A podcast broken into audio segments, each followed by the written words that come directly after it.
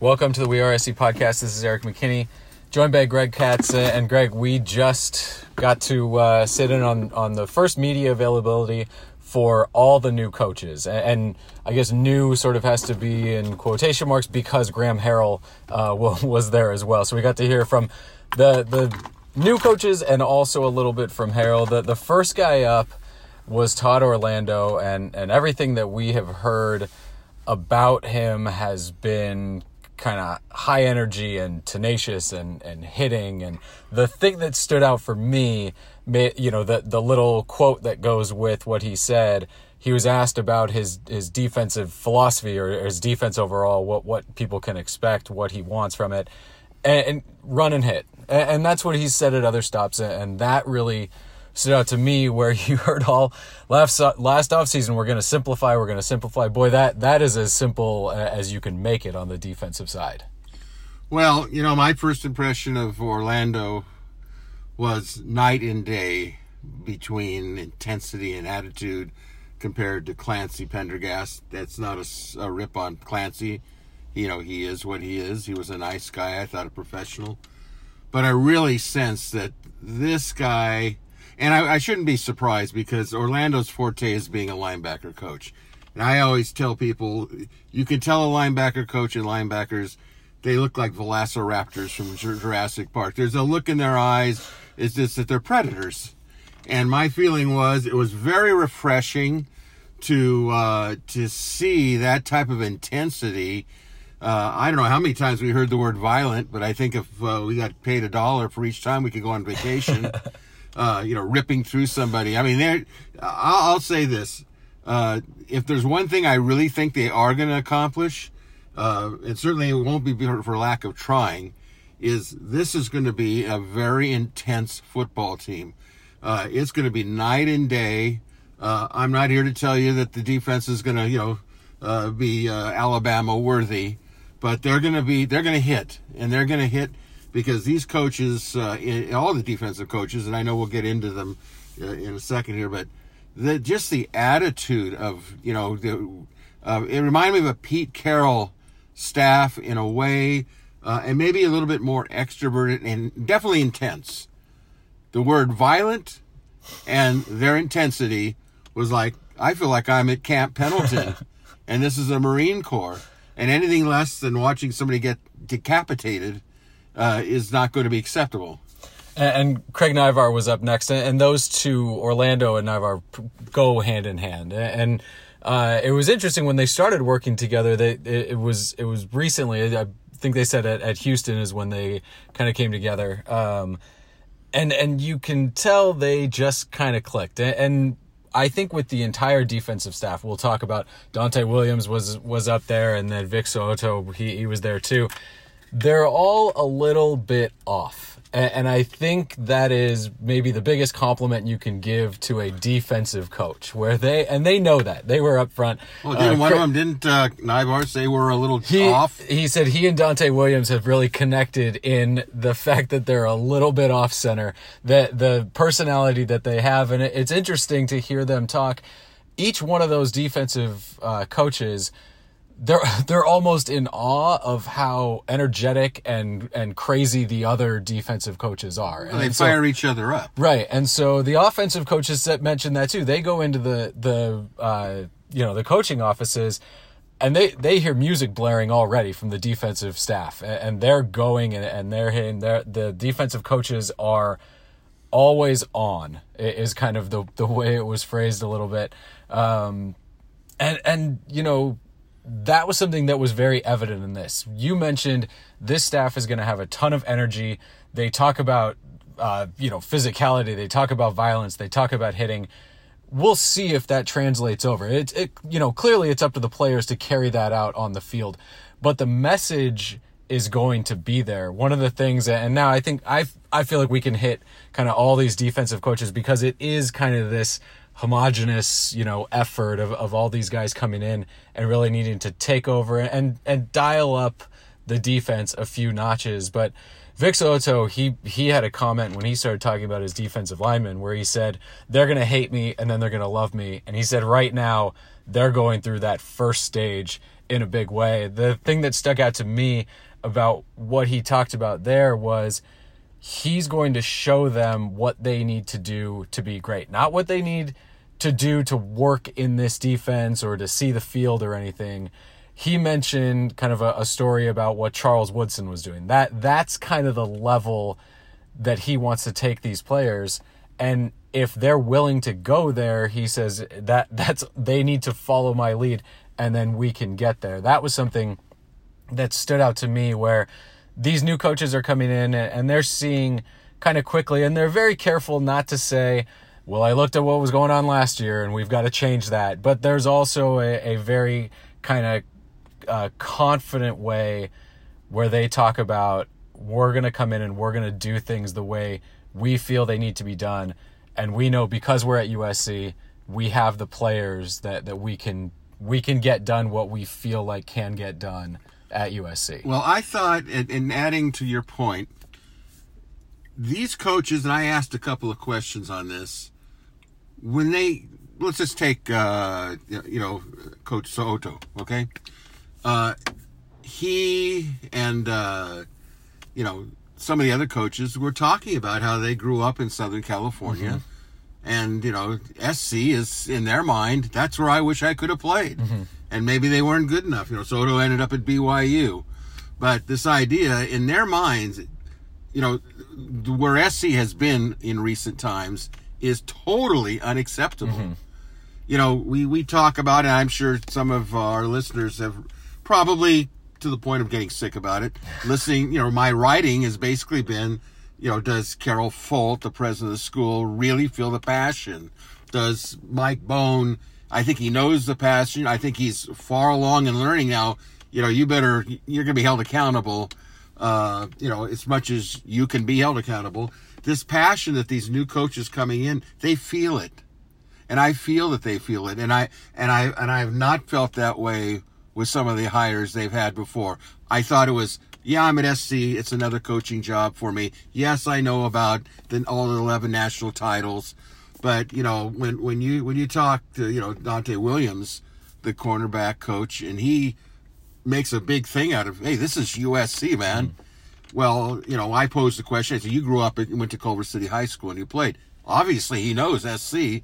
And when he grew up, SC, you know, the Carroll era, the whole thing, so to me, that's the most important thing. You can preach violence all you want, but the players have to buy into it. Okay, it's an attitude. And I'll say this I was extremely impressed with every coach, new coach that I saw come in. Their attitude and the, their enthusiasm is not false, mm-hmm. it is real. Mm-hmm. The biggest question to me is while they praised Clay Helton, while they said he's a wonderful guy, they all said what a wonderful person he is. That's certainly not a revelation to, to any of us, okay? But it's almost like Clay Helton is a really totally different personality than the coaches he has brought in.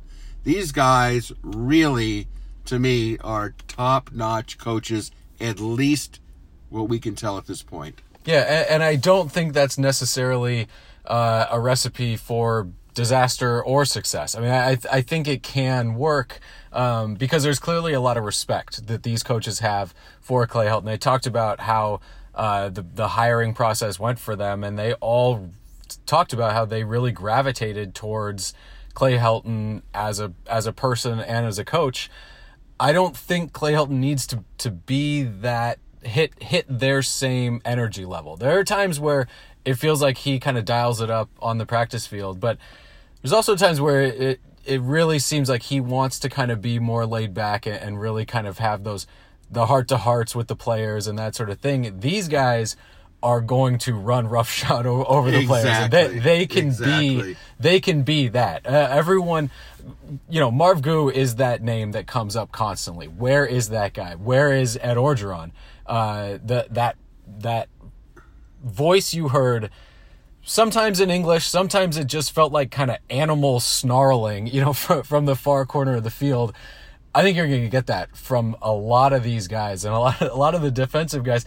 Uh, they, they sort of pride themselves on being that kind of you know maniac, I guess for for I, lack of I a will better tell you word. something that I, uh, so I don't forget here. The biggest thing that I took, I'll relate to the one story that um, Vic So'oto, the new defensive line coach, said, if you don't really basically play ball the way I want, violent, and he said this. I took seniors and they were on the scout team. And I heard that and I say, dude, you are my type of coach. Now, as one who coached for 27 years, I relate to that. Mm-hmm. Okay. I know that players respond to not playing. Okay. He's not going to play favorites. Mm-hmm. And there's a sense of pride in him as I felt in Orlando. Now, we all know that Orlando's defenses traditionally start off very fast in the first year. And then for whatever reason, they're not quite as effective. But right now, that doesn't. Ha- we we can't look two or three years down the line. We have to say, what can you do right now with this team? Because if a team is positioned to win the Pac-12 South and maybe go further on to the Rose Bowl or what have you, uh, this would be the team. So to me, uh, you know, Helton is Helton. Okay, he's Father Flanagan. He's going to put his arm around them and say, "Are you okay? Here, have a Kleenex. You'll be you'll feel better. You know, dab your face a little bit." These coaches, I don't think that. And going back to what you said, I don't think they have any feeling on the field whether they I hurt your feelings. Uh, if anything, it's going to be like, uh, yeah, you better move it or you're not playing. Period. And I felt that uh, there was a credibility there, which was very important to me. Credibility. I think when they say they're going to be physical, I think they're going to be physical. You know, and that's what's important. I mean, we've we're all familiar that we've been told in the past that he's going to be physical, and they're not, and they're or at least they're inconsist- inconsistently physical. I think these guys are going to bring it at every play, and if you don't, you sit. Yeah, a, a couple things that stood out to me talking about Todd Orlando's defense. He said up front it's very multiple. The idea that this is going to be a three down uh, front or a four down front, back and forth. And, and Vic So'oto he talked about uh, needing guys to understand. When we're in a three down front, this is what your responsibility is. When we're four down, this is your responsibility, and that sort of being the toughest uh, aspect uh, of playing defensive line in that system. Uh, Coach Coach Naivar and Coach Orlando, who are very familiar with kind of installing this system at at their stops that they've had, uh, what they they were asked about kind of how you get it to click quickly, and uh, Coach Orlando said uh, a lot of times it, it's you know getting veterans because they they're going to understand more of, of anything that you bring to them, but also the fact that it it is he said the fact that it is kind of multiple it it allows people to grasp onto it a little bit quicker and play a little bit faster. Now, a, a lot of the sort of detractors of, of bringing him in are people who are at least cautious uh, about jumping fully on board. Texas last year was kind of a, a disaster, and he said when when you get a lot of young guys in at the same time and injuries hit Texas all, almost as hard as they hit USC last year that seemed to be kind of why that happened. USC, like you talk about, we're not talking about in two years, in three years. This is a, a very, very veteran defense, and the expectation would be to pick it up quickly. And, and the coaches, too, another thing that stood out for me. Well, first of all, uh, one quick thing Craig Naivar was asked, you know, what does your ideal safety look like? He actually brought up Marvell Tell, um, which is a guy, you know, Marvell Tell played for USC against Texas, so they would have gotten to, to be able to see him there. Um, I thought that was kind of an interesting name to bring up as we want. We, he said we would clone him five times and just throw him out there in the in the secondary. Um, and so for me, for me, that was uh, kind of a, a, point that I took away. Um, the other thing I thought was interesting is that they don't really, and, I I guess all coaches say this, they don't look back at last year. It's going to be let's throw the guys out on the field right now and see what we get and it it feels like there's a lot of opportunity for some young guys maybe to to make a statement. There there are guys at every level, uh, defensive back, linebacker, defensive line, that typically would maybe have just come up and taken their time behind the seniors. I think based on what they said, it makes spring ball a whole lot interesting to look at some of those depth chart battles like Vic So'oto, the, the name he mentioned twice was Caleb Tremblay. But, you know, when you're when yes, you think a, a, new guy coming in talking about the defensive line, yes, he mentioned Jay Tufele, yes, he mentioned Marlon Tuipulotu, but he was very upfront talking about how impressed he was early on with Caleb Tremblay. I would anticipate getting a few of those guys, maybe at, at every level, that impresses a new staff. You mentioned they all talked about kind of being physical and being violent. They also talked about, and Donte Williams especially, how much do you love football? And so there, there's going to be an opportunity for some of these young guys. And he said, we want to watch what guys do when nobody's looking. And so I think that really opens up. Competition has been a, a big word for USC fans ever since Pete Carroll kind of used that as his rallying cry to build the program to where he built it. Feels like we're going to get a lot of that, uh, especially on the defensive side. I think overall it becomes a big thing, but no, that's a defensively. very big point. I, I looked at, at that as being something that they were really selling. When, when I coached, that I used to tell the players, some of you like the game Mm-hmm. and some of you love the game. The guys that like the game, they'll go out with their girlfriend on, on, on, on Saturday night. The guys that love the game will be in the weight room, or if it's basketball, you're in the gym shooting. And it's a real test of your passion. Uh, SC cannot win championships with guys that like the game. They have to love the game. They need to be gym rats. One that would come to mind would be like a Matt Grootegoed. He was a gym rat. During those Carroll years of greatness in the early uh, third of, of, of the regime there, they were all gym rats. They they loved the game. They didn't live off the brand, and that was another thing. I, I don't know. I, I'd like to hear your your your your thoughts on this. You know, they all of them. There's a lot of talk about recruiting. Oh, we're going to get into Yeah. recruiting now. Yeah. Yes, ab- absolutely. Go go ahead and make that because it was recruiting, recruiting, recruiting for every new coach that that talked today. Yeah, I think what stood out to me on the recruiting, uh, and there was just a, a, a plethora of recruiting uh, comments and questions, was the fact that they were saying, we're not recruiting off the brand name USC. We're recruiting for our team.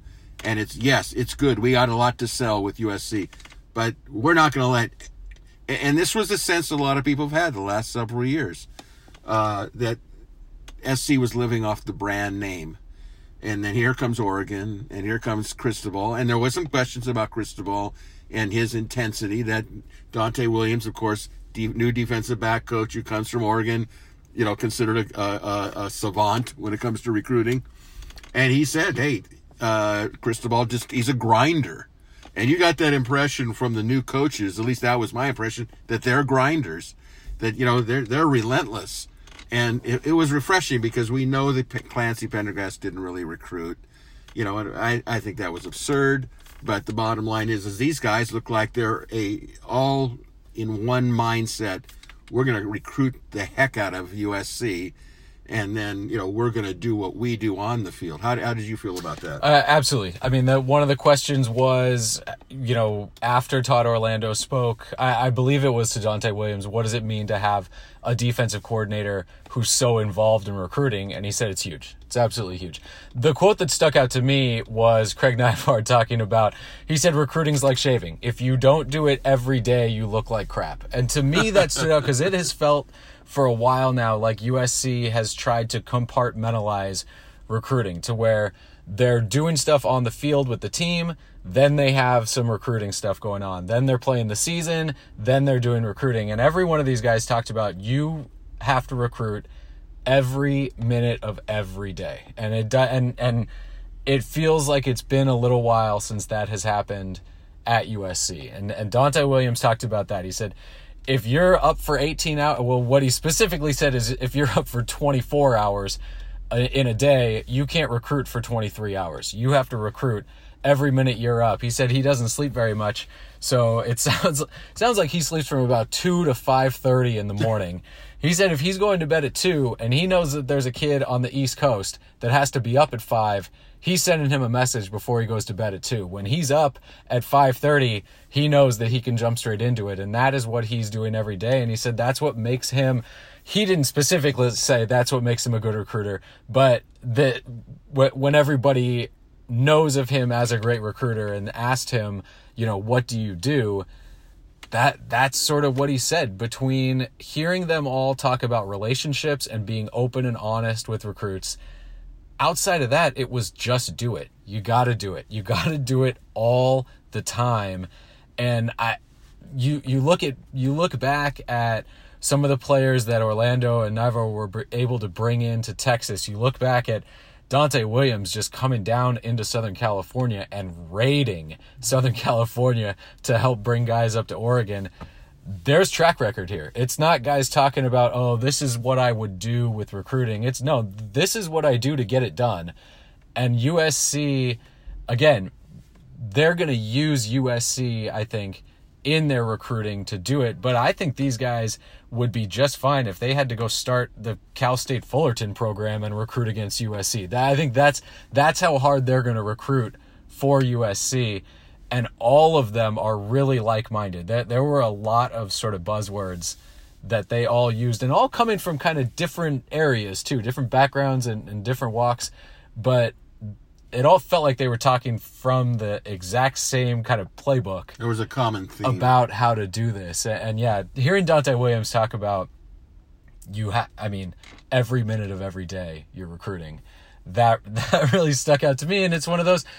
Of course, he's a great recruiter. I mean, if that if that's what he's doing, and he they also specifically talked about building relationships and really understanding what these kids are are wanting and what they're looking for right now and and uh, I I believe it was Naivar. I'm not going to try to pin this on a specific coach, but certainly what a few of them are saying is they want to plan.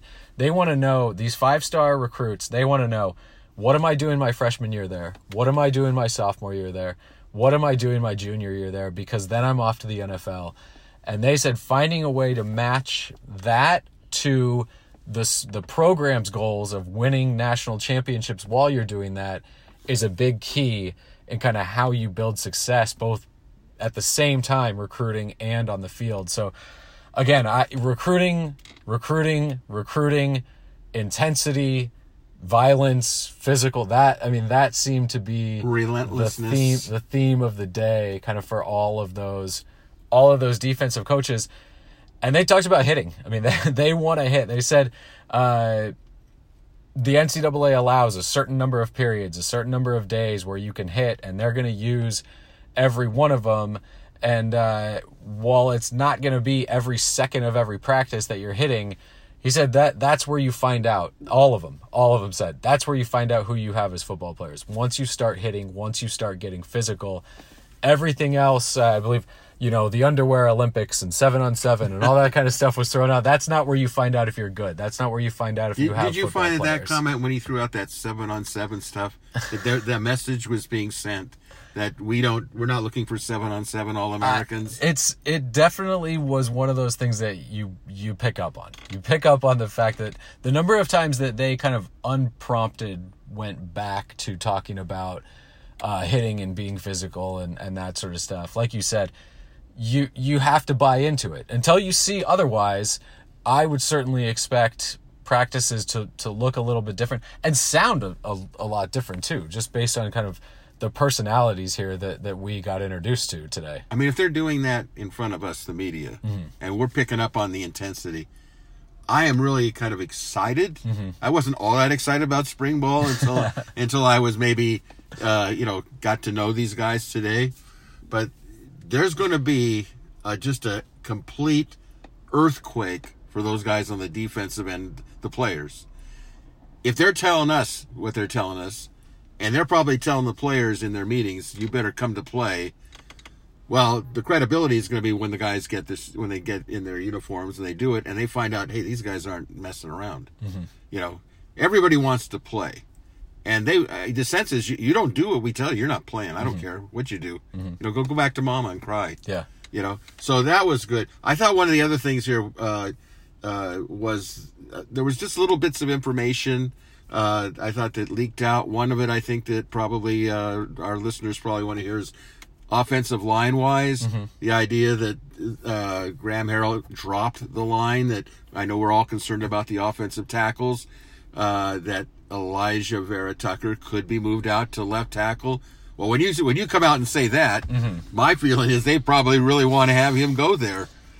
Certainly going to take a look at it. Yeah, he said what we want to do is we want to find our five best players in whatever order they go from left to right. And, and so clearly there isn't a well, we have our three guys in the middle set. Let's go find some tackles. It, it feels like it's going to be we're going to we're going to try everything we need to do to find the best left tackle, left guard, center, right guard, right tackle, and, and however that ends up looking is how it's going to look. And, and from the way Graham Harrell talked about it, it sure seems far from set and like it's going to be a challenge. Like like they're going to have to take a long look at a lot of guys. So I, that's like you said, kind of fascinating uh, up on the offensive line. The other thing, talking about flipping over to the other side, talking about uh, offense kind of tidbits that came out, talking about the quarterback position and Kedon Slovis. He had that the elbow strain suffered against Iowa. Will he be ready to go? Graham Harrell couldn't. He he wasn't going to talk specifically about injuries. Sounds like they'll sort of slow him into spring I thought it was ball and- and see, yeah, see maybe what's going to happen. Certainly not. Oh yeah, fully ready to go, and and he's going to go out there and and take every rep. They're going to have to figure out really how to balance quarterback reps. You have Matt Fink is you know maybe the only scholarship quarterback uh, healthy to start start spring, but he also said Kedon Slovis, JT Daniels, both gonna push as far as they can go. Um, I thought it was interesting. I the assumption would be JT Daniels is out until fall. That was my that was my impression. He talked about maybe we'll even get something out of him. Certainly wouldn't expect any kind of running or anything on the knee, but maybe just able to kind of throw the ball a little bit and, and not not seven on seven or team or anything like It's that. almost like a cameo role. in, individual drills, you know, we'll you know, don't want to kind of speculate about about where he might be uh, in terms of spring, but he did talk about, you know, maybe getting something out of uh, out of JT and then kind of figuring out with Kedon where he is um, in the process and, the expectation for him certainly from from us would be that we'll see him during spring how how much they have to limit him in terms of the number of throws he needs to make just because the quarterback numbers are, are down. You don't have four scholarship guys to to roll out there right now. That's going to be fascinating. But going to full health, tight end, we heard from tight ends coach uh, John David Baker today. Daniel Imatorbhebhe back fully healthy, ready to go. Said he's been an absolute blessing uh, to the tight end room. Just a, a mature guy, uh, brings kind of that that you don't really expect or or mostly see uh, from a college age kid, and that's a, a big addition. But it's one of those. But it's the tight end, and we'll see. He talked about when they recruit tight ends at USC, they talk about the tight end they had at North Texas and what he did. They talked specifically that he's on the field for 85, 90% of the plays, doesn't come off. He does everything they want him to do. Last year, they thought they were a better offense with four wide receivers. Boy, I look at that wide receiver room, and someone at tight end has got to do something to rise up and take a spot and get some playing time. And that's what he said they tell every single guy at every single position make us play you. For me, that becomes fascinating with the tight ends this spring to see if they can jump some of those wide receivers and make it so that our offense is better with an Erik Krommenhoek, with Josh Falo, with a couple of those young guys, with uh, Daniel Imatorbhebhe out on the field. Uh, but but those were a, like you mentioned a couple personnel things that that stuck out to me. Yep. and then uh, some of the other offensive stuff, it, it feels like they're really confident between Baker and, and Harrell, the two offensive guys that we heard from today, that this jump is coming from first year to second year when the players get out on the field and they realize there's no install. You know everything. It's the same as last year. The fact that the quarterback usually takes that big step forward in his second year in the system sort of has that trickle down effect to the rest of the offense. We'll see what I talking personnel again. I was interested. He Graham Harrell was asked about how many healthy running backs you're going to have for spring, and he was a little wishy washy about that. Again, he's that gonna, was really strange. he's going to defer to to Clay Helton um, about all injury stuff. Um, but again, did not come out and say no. We're going to have every running back and and we're going to be good. So every spring, there's always you know the guy who maybe had some minor offseason surgery and needs a couple weeks and is you know coming back at the end of spring, but. That running back position now gets interesting uh, to watch. Yeah, in- that came out terms of left that. field to me. I, I kept saying to myself, "Well, who's hurt?" I mean, Stepp is supposed to be coming back, and uh, you know, uh, you know, Vavae, Malepeai, he's okay to my knowledge. Mm-hmm. You know, Christon, Christon, he's he's supposed to be okay. Mm-hmm. So who's hurt? Yeah, You know, is there something we don't know yet? Yeah, so we'll we'll take a look at that spot certainly when uh, when spring ball opens. And then uh, Sean Snyder, the special teams coach, there was again a lot to like about what he talked about. a couple of things that stood out to me. Someone asked, uh, "What are you What are you looking for in a punt returner?" And he did not hesitate for a second. He said touchdowns. He wants big plays from his special teams. Now he couched that a little bit by saying we're always going to do the smart thing. We're not going to bring the ball out on a kickoff nine yards deep in the end zone.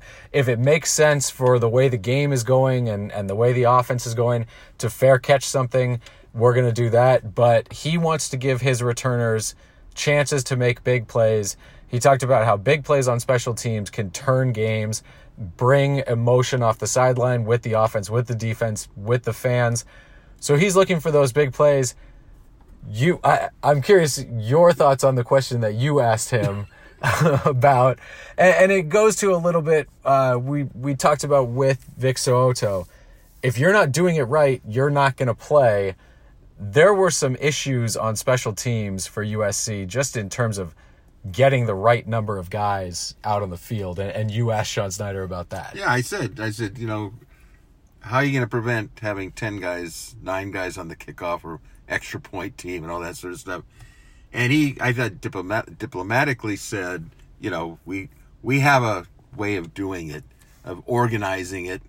And I, you know, I mean, I've seen it where I think Oregon at one time had like little round dots uh, on, on the sideline that every guy had to stand on his dot, ready to go in as a special teams mm-hmm. player. Mm-hmm because this was so glaring. If you're really looking for a, uh, an indictment of, of Baxter and and certainly he's old news now, but this was a reoccurring theme. I mean, how could you not have 11 guys? And this would happen early in the game after a timeout. You just go, well, what's going on? And so I, I think that uh, I think that probably Sean Snyder was aware of that, looking at the film, you know, and uh, you know, new coaches aren't going to talk about the old coaches. Right. It's you know, it's it's kind of like a code of respect. Mm-hmm. You know, I think there was some comments from almost all the coaches. Well, I really, you know, I'm not into last year, but well, first of all, come on, every coach in the world says, in order for me to fix something, I got to see what the problem was mm-hmm. to begin with. So I thought it was uh, fascinating with with him. I thought it was also interesting his comments about uh, Ben Griffiths mm-hmm. that he really was, uh, you know uh, full of praise for him, and you know talked a little bit about direction and that sort of stuff. And I think later on, uh, you know, I thought it was interesting. He says the spring special teams is going to be like the fall special teams. And correct me if I'm wrong. I don't think they put in a lot of emphasis on special teams uh, in terms of uh, maybe uh, other than just at the end of practice, field goal, little session competition. But my sense is okay how long a practice is going to be for special teams because in the past that was a critique that was like how long are we going to do special teams and this is the result we get mm-hmm. 10 guys 9 guys mm-hmm. so he seemed to he brought brought it down to us i think he said 10 minute uh, intervals of here and there or 5 minute there so it, it, all made it all made sense which was a relief and he uh, you know this is the son of you know, the legendary bill snyder who was a grad assistant under john mckay in 1966 this guy's you know he's grown up in it, so it made it made for. I thought the most interesting part of the whole thing, which may not seem as interesting, there was no uh, Clay Helton there. Mm-hmm. That was intriguing to me. He didn't introduce his coach. It was Tim Tessalone the uh, SID. Mm-hmm. It was the fact that we have been really shielded from Helton at this point. I mean, I said to friends of mine that when I was coming down, I said, yesterday. I said, you know, this is going to be interesting. And I said, maybe Helton won't show up. And everyone said, oh, no, he's got to show up to introduce his assistants. Isn't that kind of like a good protocol? But he was nowhere. I mean, he might have been, maybe he was out of town recruiting. I don't know. But it was just very curious that he wasn't there. Yeah, a couple things too uh, that that we kind of skipped over. The hiring process for a lot of these guys, they talked about it. I thought it was interesting. Sean Snyder said he just sent Clay Helton a text. That's just right. and that's kind of how that started. It took he said it took about a month and a half to kind of finalize the process as Clay Helton was helping hire other coaches and going kind of seemed like he went uh, you know either bouncing back and forth between positions and, and trying to get everything lined up before it, it was finalized but Yeah, uh, Sean Snyder reached out um, when he saw that there was an opening, and then the other one that was interesting was Vic So'oto. He said it was on Super Bowl Sunday, watching the Super Bowl. He starts to hear, you know, rumblings of of coaching uh, changes, and when he found out that Todd Orlando was going to be the guy during the Super Bowl. during the Super Bowl, uh, follows him on Twitter. Orlando follows back, says, "Hey, let's talk," and that's how that gets gets Very ironed out. So th- those were a couple uh, pieces. I there, there's always a lot of curiosity about you know who did the hiring and, and how did this ha- this happen. And the coach is very clear that that Clay Helton was involved in, in a big way in, in a lot of uh, in a lot of the hiring there. Um, and, and to just kind of wrap up your point about Sean Snyder and, and his answer to your question, how do you prevent 10 guys on the field or what do you think about that? And he just said that that's not going to happen. That's- like very, very matter of fact that doesn't happen. Well, That- that Trojan does fans will be here, happy to hear that that's not going to happen. exactly. And, and again it was kind of a way you know to end things on, on a positive note for for an event that uh, again meeting the new coaches it's USC kind of winning the offseason again. The, there was a good feeling about kind of the offensive staff that, that got put together uh, last season. A, a, a very good feeling coming out of this about the defensive staff. And it ultimately comes down to the end of this is we'll, we'll see. We'll see how it works during the No spring. question. And, and the coaches were upfront about that too No question. they were asked, you know, who do you have? Or do you feel good about the players you have? And they said, I don't know.